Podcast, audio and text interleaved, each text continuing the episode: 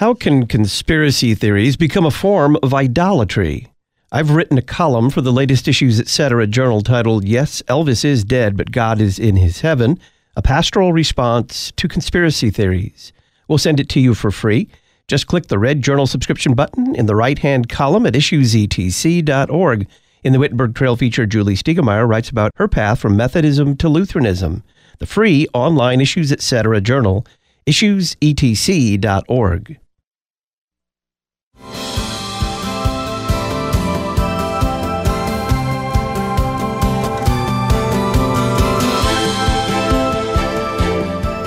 We tend to think of matters spiritual as divorced from the physical world. Spirits, after all, have no physicality, therefore, things spiritual have nothing to do with things physical, especially something like the human body. But the truth is, at least according to Holy Scripture, you cannot separate those two, the spiritual and the physical, and you cannot have Christian salvation, the Christian teaching of salvation through Jesus Christ, without the physical.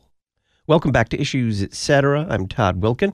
Joining us to talk about salvation and the body, Josh Pauling. He's a classical educator, vicar at All Saints Lutheran Church in Charlotte, North Carolina, a columnist for Modern Reformation and Salvo, and he's author of a forthcoming article for the Lutheran Witness magazine titled Blessed is the Fruit of Your Womb.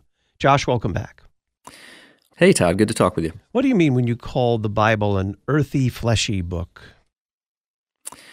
What I mean is that it is profoundly rooted to the earth and to very physical things. If we think all the way back to the creation story, right, where Adam is formed from the dust of the ground, everything is connected to physicality. There's blood and dirt and all sorts of very raw material. The Bible certainly doesn't sugarcoat or spiritualize things. If we, like we said, with Adam and the dirt, then Eve comes from Adam's rib, you have the eating of fruit uh, as part of the fall, the eating of the forbidden fruit. We have pillars of smoke and fire throughout the Old Testament, roasted lambs, bitter herbs. We could just go on and on with all of the very tangible physical things that God works through throughout both Old and New Testament. How does the Bible tie salvation to the body in general?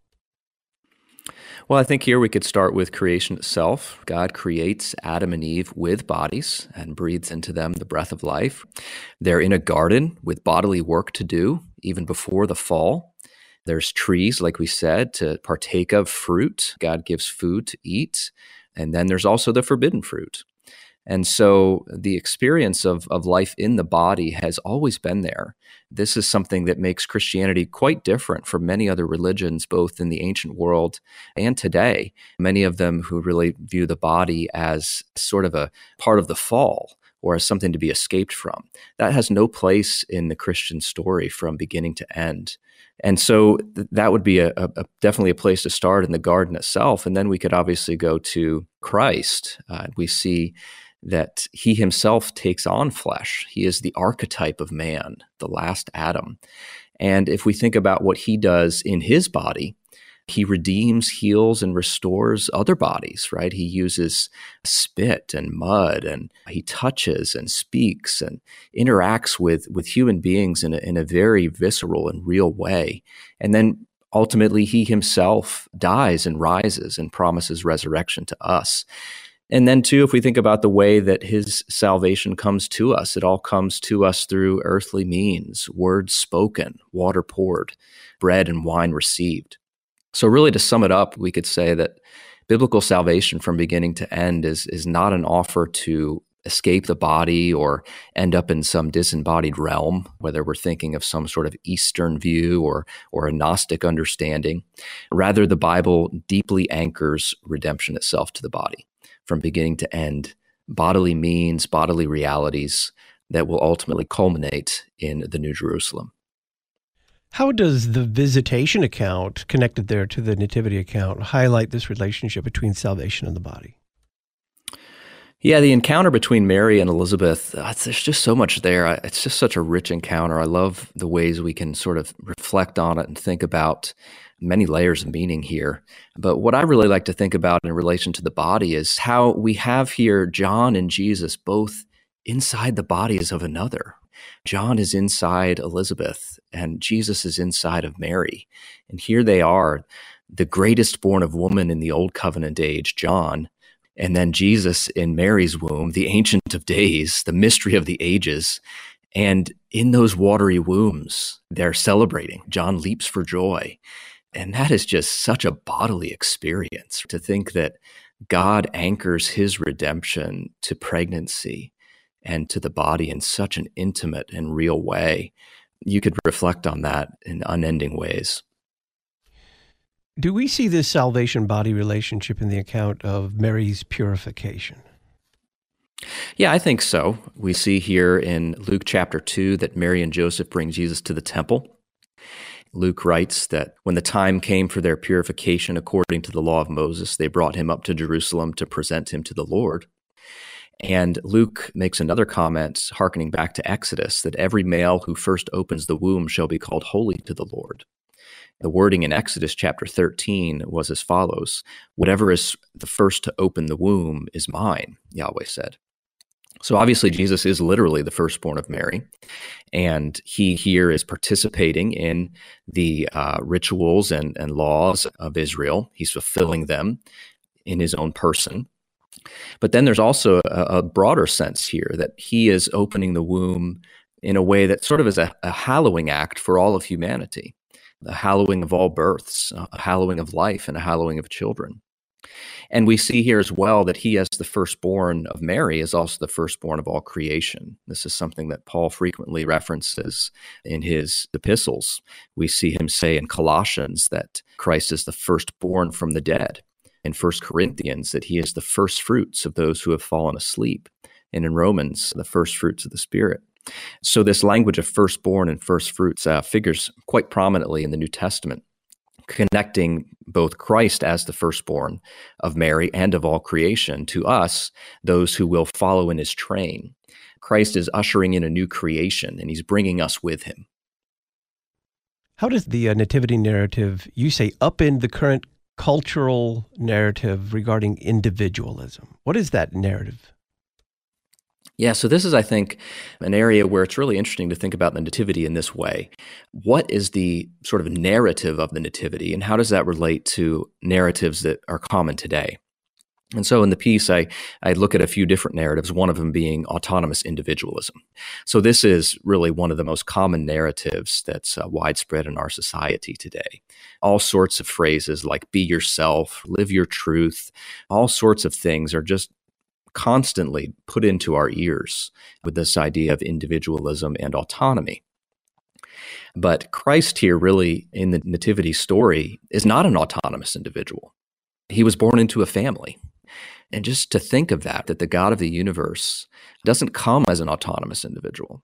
Uh, he comes in some mysterious way as one who is dependent first on the body of his mother in the womb, and then on uh, his parents and the family structure to grow and to become who he was. Obviously, this is the mystery of the ages, and exactly how this works is, is beyond our, our knowledge, but it certainly does counteract the narratives of autonomous individualism. If anybody could have been an autonomous individual, you think it would be the Son of God, but he's not. Uh, he's brought into the world in the context of, of a family. Josh Pauling is our guest. We're talking about salvation and the body. How does the nativity narrative also upend the current cultural narrative regarding power?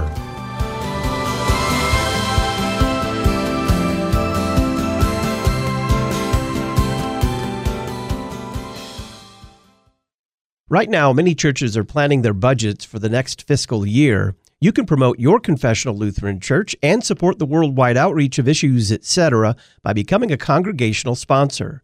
When your church pledges $1,000, we'll publicize your congregation on the podcast, at our website, and in the Issues Etc. journal. Learn more on the support donate page at issuesetc.org. Don't miss your congregation's budget deadline. Become an Issues Etc. congregational sponsor. Our Christian faith is under constant attack, and we must be proactive in keeping our children in the church.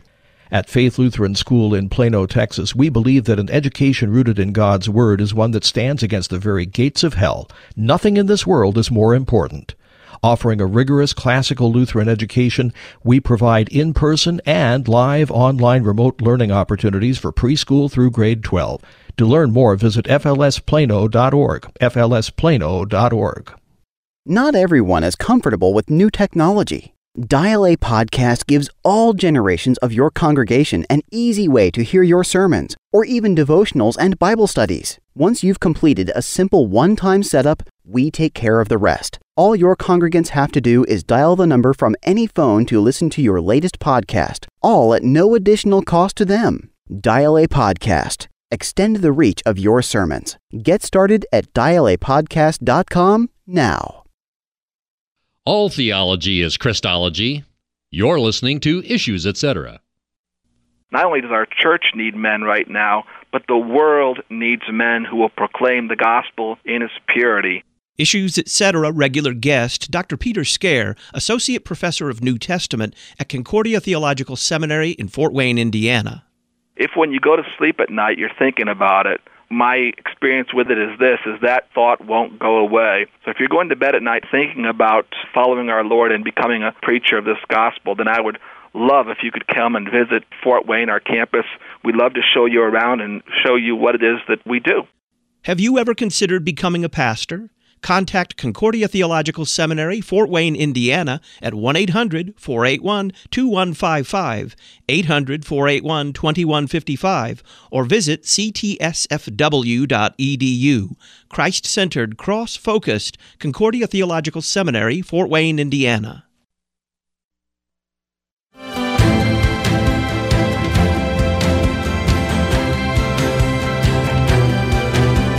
Thanks to Trinity Lutheran Church in Walton, Nebraska for continuing their Issues Etc. sponsorship in 2024.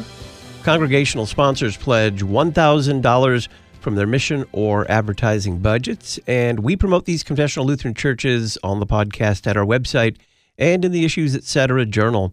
Learn more about becoming a congregational sponsor with a one page flyer on the support donate page at issuesetc.org or by giving us a call, 618 223 8385.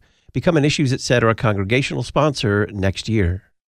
We're talking about salvation of the body. Josh Pauling is our guest. He's author of a forthcoming article for the Lutheran Witness magazine, Blessed is the Fruit of Your Womb. Josh, how does this nativity narrative also upend the current cultural narrative regarding power? Yeah, there's a lot to reflect on here as well, for sure. The power dynamics narrative is certainly another one that is very common today. And we've talked about that before, and you've had many guests talk about that as well. But to summarize the power dynamics narrative, basically it's the idea of the oppressed versus the oppressor. You have those who are good guys and bad guys, and those with power and those without power. And usually this also has to do with the way we might think of identity politics in our society today, with certain external visible characteristics figuring prominently, or perhaps a sense of internal identity. But everything is really consumed with power. But the Nativity really flips the script. Uh, it's the exact opposite. Christ willingly gives up power to take the form of a servant, as we see in Philippians 2. So in many ways, the Nativity and the story of redemption overall really subverts the wisdom of the world when it comes to power. We could think of all sorts of things from the powerless babe in the manger to the stripped Christ on the cross, even the image of the victorious yet slaughtered lamb. It's really the God who wins by losing in some ways. And this is the wisdom of God, which is foolishness to the world. But there's so many juxtapositions there that really upend this cultural narrative regarding power. And it's beautiful, it's surprising. And that's what we need. We need to be sort of jolted out of the things where we see in our culture so frequently. And the story of the Nativity certainly does that. You say that Christ's birth hollows the family estate. What do you mean by that? What I mean by that is, sort of an expansion of what we talked about there when it comes to autonomous individualism, that Jesus came into the world as part of a family. And he grew in wisdom and stature. Uh, he grew in wisdom and stature and in favor with God and man, as Luke 2.52 says. So God places himself within this primary framework for human flourishing, the family, right? The family estate. And that's a, a hallowing of it. If God Himself is placed in this in some mysterious way, then certainly it's something for us to uphold and celebrate and embrace. And it's in the family where we too can witness God's miraculous workings of both creation of new life and also redemption through the waters of baptism. So it, this is really the creational order of family that is upheld and honored in the Nativity and then elevated in Christ in a new way because Christ unites around himself not just a family by blood, but what we might call an eschatological family, where we are made children of God through faith. And that unites us in a way that even blood doesn't. It transcends lines of class and race and gender. And that is what we'll experience in the new heavens and new earth, right? Being part of this, this family of God in a way that uh, will even transcend our natural families. How does Christ's birth establish the goodness of the body? Just to think of the fact that God Himself has taken on flesh. This is uh, the greatest statement of the goodness of the body. And not only that He took on flesh, you know, at one time for some definite period that was going to come to an end, but that he has taken on a body and still has his body. He will permanently be God incarnate. Christ will always have his body. And so when we think about our bodies, I think it's important to start with Christ's body as the archetype, as the vision, as the goal for our bodies, right? He sets the pattern and he really inaugurates a new body paradigm that ultimately will lead us to resurrection and our bodies being glorified as well. So that is really a wonderful confession of the body. And again, it really subverts and and counters what we see in our culture today. Contemporary culture is really not quite sure what to do with the body a lot of times. For some people, they think it's like a shell to be discarded. If we think about um, what is happening more and more when when somebody dies, there seems to be a denial of the goodness of the body with certain practices when it comes to death. Or if we think about what people are doing to try to change the body in accord with their own internal sense of self, that it's something to be modified or molded in accordance with my own desires. In other areas, the body is sexualized or objectified. And then for others, it's just material, something to be discarded, something that really doesn't have inherent value. But the church has always countered these various views of the body. And if we think of, you know, in the early church, groups like the Gnostics or the Docetists, Gnostics seeking liberation from the body, or the Docetists who claimed that Christ only seemed to have a body, the church has always grounded its responses in the wonder of the incarnation and the nativity. Finally, Josh, you quote from Irenaeus of Lyon The glory of God is a living man. The life of man consists in beholding God. How does that apply here? Yeah, that's a good question. Um, Irenaeus is one of my favorite church fathers. And I think he really just so clearly grasped the centrality of the incarnation and what it means for the human person. And I think a lot of the early church fathers are really helpful on these topics of the goodness of the body and the destiny of the body and how our body is connected to Christ's body. There's so much there in Irenaeus and Athanasius and others.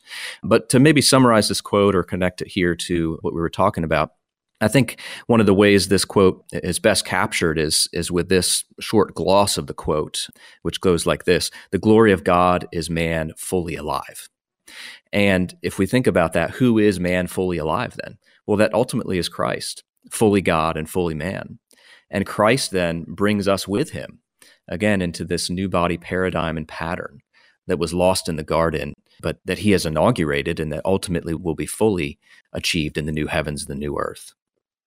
Josh Pauling is a classical educator, vicar at All Saints Lutheran Church in Charlotte, North Carolina, a columnist for Modern Reformation and Salvo, author of a forthcoming article for the Lutheran Witness magazine titled Blessed is the Fruit of Your Womb. Josh, thank you. Thank you, Todd. In hour two of Issues, etc., we will be looking forward to Sunday morning, according to the one year lectionary, the 24th Sunday after Trinity, the gospel reading in Matthew 9, a girl restored to life and a woman healed. Pastor Peter Bender of the Concordia Catechetical Academy will be our guest. I'm Todd Wilken. Stay tuned.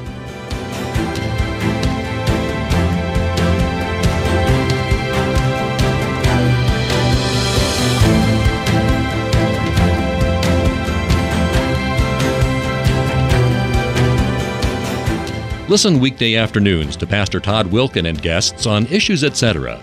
Issues Etc. is a listener supported program. Your financial support is vital for the continuation and expansion of this worldwide outreach. Our mailing address, Issues Etc., P.O. Box 83, Collinsville, Illinois 62234. Box 83, Collinsville, Illinois 62234.